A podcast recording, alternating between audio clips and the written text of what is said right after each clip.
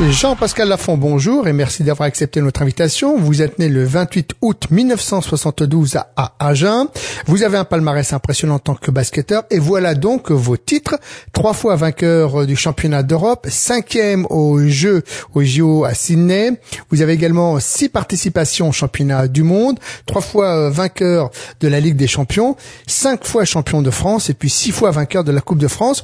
De tous ces titres, Jean-Pascal Lafont, lequel vous le plus marqué mais pour moi, bonjour déjà, ça restera le, premier titre que j'ai pu obtenir en 97 suite à ma, première sélection, on va dire. Puisqu'il faut savoir que je suis rentré, il n'y a pas eu de filière, euh, espoir, je suis rentré directement à VLA et j'ai eu la chance d'être sélectionné de suite euh, pour les premiers championnats d'Europe qui, qui se faisaient en Espagne, je me rappelle toujours. Et donc on a obtenu un titre, on va dire, qui était pas, qui était, on va dire, loin d'être mérité puisqu'on n'était pas les favoris. Donc ça reste de loin celui-là le, plus beau, quoi. Est-ce que vous, est-ce que Jean-Pascal, vous vous souvenez de de ce déroulement, de votre entrée, de votre voyage, euh, et puis des, des, des premières secondes euh, du premier match? Euh, je, pour moi, je me souviens de tout, puisque ça, pour moi, ça reste ancré, plus qu'ancré, puisque tout rêve, tout, sport, tout rêve sportif, c'est toujours de rentrer en équipe de France. Donc quand on y est, on veut, on veut montrer qu'on est là. Et donc toujours pareil, on rentre, euh, je suis rentré, je me rappelle, euh, il restait trois minutes du premier match, euh, je crois que c'était contre l'Italie. Et bien sûr, on fait deux fautes parce qu'on veut vous montrer qu'on est là, donc on est excité et tout ça. Et la chance après derrière, c'est que l'entraîneur a, vu que eh j'ai fait tous les matchs à 40 minutes derrière, quoi, jusqu'à la finale.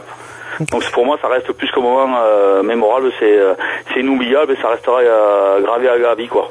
Alors quand on a la chance, comme vous, de jouer en équipe de France et après de retrouver un club, est-ce qu'on n'a pas le sentiment que des fois les matchs de championnat sont moins intenses que les matchs que l'on va disputer avec l'équipe de France? Euh, alors l'équipe de France, c'est sûr qu'on ça reste le summum. Ça, on peut pas dire le contraire. On en est, on est tous conscients. Après, il faut arriver à se remettre, on va dire, dans la, dans la vie d'un club. mais bon, le club reste quand même la, priorité pour euh, pour un joueur, puisque si on n'est pas, si on n'est pas un club, on va être en équipe de France. Donc, malheureusement ou heureusement, il faut arriver à comment dire, à se, à se remettre dans le dans le championnat, puisqu'on sait très bien que le championnat sera toujours inférieur à une Coupe d'Europe. quoi. Alors, euh, quel handicap avez-vous, Jean-Pascal? Moi, je suis paraplégique D6, D7. Hmm. Donc, ça veut dire que j'ai pas d'abdos, pour ceux qui connaissent. Alors, euh, quel est votre parcours sportif? Parce qu'avant de jouer en équipe de France, où avez-vous débuté et où avez-vous rencontré ce sport? Alors, je suis natif de la région du Sud-Ouest, donc à côté de Toulouse, et j'ai eu la chance de, connaître un sportif euh, dans un centre d'éducation, pas dans ma éducation, qui m'a dit qu'à côté de chez moi, il y avait un club de basket, et j'étais prêt à essayer, je voulais faire du sport. Et à l'époque, dans les années 89, il n'y avait pas beaucoup de, de sport, on va dire, collectif, même aucun.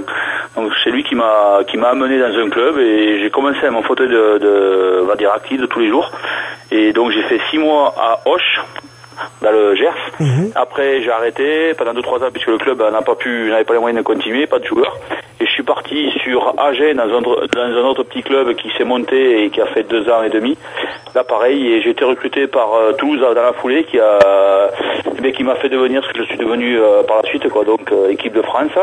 Et après, j'ai eu la chance de, de, pouvoir jouer dans le, on va dire le plus grand club français des années 2000, donc Meaux. J'ai joué trois ans et demi où j'ai pu euh, euh, acquérir une expérience inoubliable et connaître des joueurs extraordinaires et surtout euh, embellir mon palmarès par la suite quoi. Oui parce que cette équipe melloise elle a quand même gagné sur trois années consécutives le championnat d'Europe. Est-ce que vous en tant que joueur vous faisiez partie justement de ces victoires? Eh bien justement, j'ai fait partie de, des joueurs qui ont gagné ces trois titres. Euh, je suis bien tombé entre guillemets comme on, comme dirait sportif. Donc voilà, je, je, suis arrivé, on a gagné. Je suis euh, pendant trois ans. Bon après l'équipe a un peu changé, donc on a, il y a eu un petit trou. Mais euh, je fais partie de ces, on va dire des quelques joueurs en Europe qui ont la chance de gagner minimum, au moins trois titres consécutivement, parce qu'on n'est pas non plus en Europe beaucoup quoi. Hum. Qu'est-ce qui vous a motivé de quitter par exemple Toulouse pour aller pendant ces trois années du côté de, de Meaux?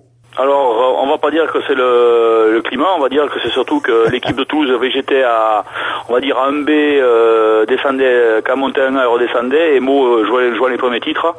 Euh, jouant moi une place en, coupe, en, équipe de France, euh, ben, j'ai profité de qu'il leur manquait des joueurs et profité de faire le grand saut pour justement jouer dans, la plus belle équipe qui a pu exister dans les années 2000 à Meaux, quoi.